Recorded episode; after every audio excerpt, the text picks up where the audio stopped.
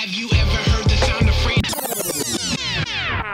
Welcome to another five minute flip. What is up, Flipopotomi? Welcome to your five minute flip for December the 2nd, 2023. December is here. That means Advent is here. The Christmas season is here. The first week of Advent, at least the way we observe it at our church, the first week of Advent is hope. And what I love about Advent is it forces us to slow down and intentionally think about Jesus, which you'd think would be natural to do, but it's really easy to get lost in the hubbub of the Christmas season and family gatherings and events and presents and all those things. And it is really nice to slow down intentionally. And for week one of December, thinking about the hope, the hope that Jesus brings. And so, as I am preparing my message for this Sunday, which is tomorrow, and I was looking at the reading that we're using, uh, our reading on hope comes from the book of Lamentations. And if you're not super familiar with the book of Lamentations, it is a really unique book. It is really, really dark. I would say for sure the darkest book in the Bible. It, if just a, a the the Old Testament story is based on Israel getting the promised land. And so starting in Egypt when they're slaves, Moses leads them out of Egypt, and the whole time being led out of Egypt was, you're going to get this promised land. And I won't get into all of it. This is just a five minute flip, and so we only have a few minutes here. But if you read the entire Old Testament from the time of the Exodus on, everything about the law, most things about the law, I should say, was about keeping the land. This is how you are to live in the land. If you want to keep the land, obey God, live this way. If you if you disobey God through idolatry and injustice, you will lose the land. And there were every message of the prophets uh, was the same. You know, was, we're gonna lo- you're gonna lose the land if you keep this up. You're gonna lose the land if you keep up this idolatry. And guess what? Eventually happened. They lost the land. They got exiled. The final exile was in 586 BC. That's the exile of Judah, the exile of Jerusalem. That's a big deal and that was the end. That was the end of the of God's people living in the promised land during during the time of the Old Testament. And so what Lamentations is, you know, you you might be familiar with the term lament. A lament is a prayer to God that expresses incredible grief about what is happening, about what is real. A lament does not have uh, does not have a resolution to it. It is simply an emotive um, prayer of God, this this awful thing is happening. Uh, and and so if you read the book of Lamentations, it's five chapters, and the whole book is this awful thing is happening. It, the most think the prophet Jeremiah wrote Lamentations, and it is chronicling what is happening in the land. It's it's it's really gory. It's really really gory. Uh, it, it's it's a lot of uh, death from enemies. It's a lot of emotional trauma from that that Jeremiah talks about. And there's also famine. There's an incredible famine and and really uh, real darkness going on. It, it it's it's uh, it talks about I mean really stuff dark stuff that I don't even feel comfortable reading in my sermon. Uh, it twice references mothers eating their children because of how severe this famine was. And so this is the context of Lamentations. It's this hopeless book. It is an utterly hopeless book. And I think it's hard for us as Christians to get our heads around just how significant it was that they lost their land. Certainly would be traumatizing if an invading army, an invading nation came in to where I live, the United States, and took over our land. That would be traumatizing but this also was their whole religion, their whole faith in God. It was based on this promise of the land. It was a conditional promise, but now that now that that that land was gone and the land of the promise is gone, it was like everything they'd ever believed in, every their whole history of their faith, where they where they had the holy of holies, where they had their sacrifices, where the presence of God was, all of it was now gone. And so then we we come across uh, chapter 3, verse 21 to 24. And these are probably, if you're not super familiar with Lamentations or the Bible, these are probably the only verses you've ever heard of in Lamentations. And they are incredibly hopeful verses. They're filled with incredible hope. Uh, and they say, uh, it's Lamentations 3, 21 to 24.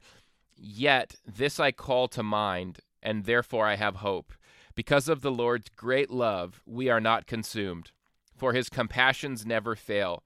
They are new every morning. Great is your faithfulness. I say to myself, The Lord is my portion, therefore I will wait for him. Now, it's really important that we read those four verses in the context of the utter devastation that I just talked about, that the rest of the book talks about. But what I want to really bring home in the last couple minutes of this five minute flip here is that what this is talking about is a hope beyond our circumstances. I am super guilty of putting my hope in my circumstances. My hope in God changing my circumstances is what I mean. Part of that is the way I was taught about prayer as an evangelical. Part of that, yeah, there's there's Bible verses that tell you to pray, it's one of the more confusing things in the Bible to me verses in the Gospels that make it sound like anything you you ask for, God will give you. Uh, well, that doesn't work for me. It doesn't work for anyone that I know. And throughout the context of Scripture, you see it doesn't work for people in Scripture either. My my point is, what I end up doing is I am I will be going through, and right now I am going through some really challenging circumstances. And you are too. I mean, everyone we see is carrying stuff around. And and I go to God and you go to God and and we say, "God, you, you know, change this. Why wouldn't you change the circumstance?" I don't know what your circumstance is. There are so many things that that could be in that blank uh, health issues relational issues mental health issues let alone the macro level circumstances of racial injustice war in israel war in ukraine so poverty uh, in in our in in the cities poverty you know in the country uh, just global poverty. There's so many things where we go god change these circumstances. And and for for the for the circumstances that are personal they can be so heavy. How can i take another breath?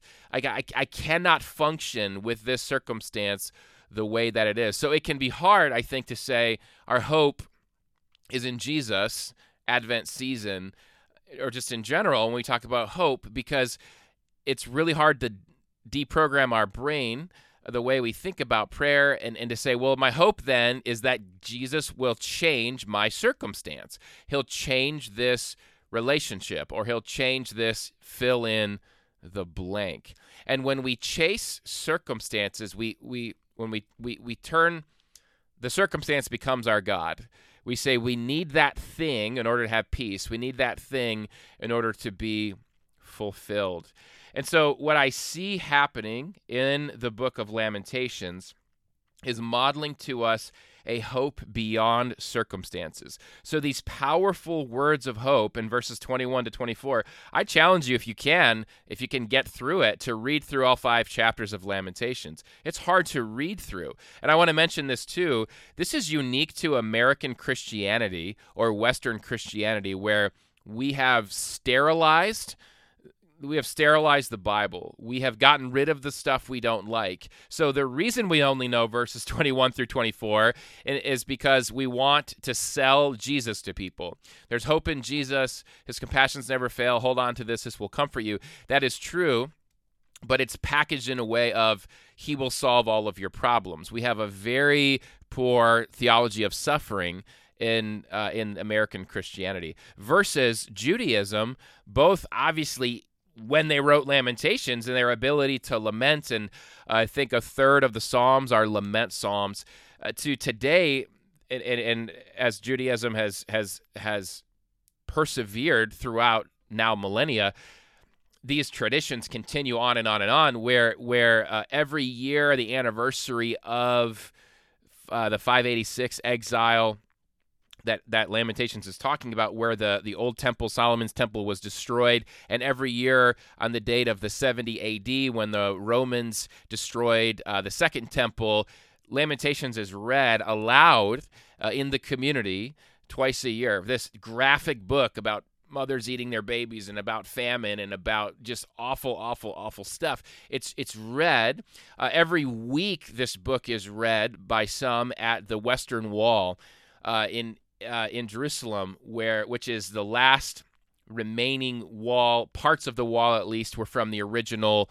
Uh, Herod's temple that was destroyed by the Romans in 70 AD, and it's the closest, uh, it's the closest space geographically to the Holy of Holies. It's the closest, um, literally, with it, you know, within uh, how in the Holy of Holies is very significant, obviously, in Judaism. So my point is, in Judaism, there this lament, hope in the midst of lament, is a part of their faith. Hope in the midst of affliction is a part of their faith. For Christians, hope and affliction are like two separate things. If I'm in affliction, God needs to change my affliction in order for me then to have hope in him. For him to for him to show up, for him to do his job, for him to fulfill my expectations, he needs to change this circumstance. That's what my hope is in. It's in him changing my circumstance.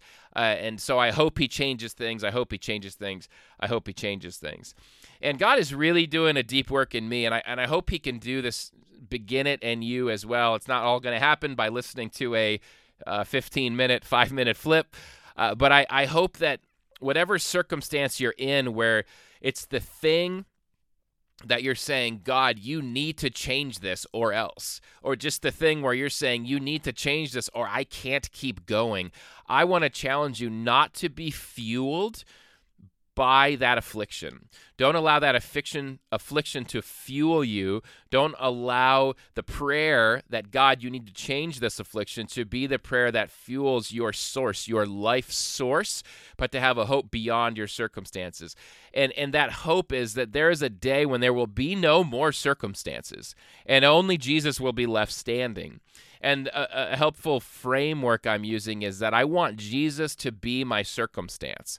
So if my hope's going to be in my circumstances, it's not going to be in these neg- bad circumstances changing, the fill in the blank that I need to change. It's going to be in the one circumstance, Jesus and his love for me and his adoption of me in into his family that that that my identity comes from his love. My life source comes from his love that He is the circumstance that I am putting my hope in. And so uh, this kind of just scratches the surface of this, but I hope this Advent season, as you reflect on hope, that you are able through prayer and through meditation on these scriptures. And uh, th- this doesn't stop; it keeps going on into the New Testament as we're as we're taught about what hope is in the book of Romans.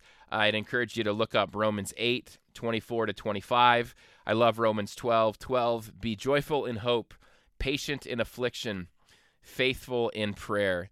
That even post gospel, this was still this was still the call to the church was to put your hope in Jesus, be patient in your affliction, and be faithful in prayer.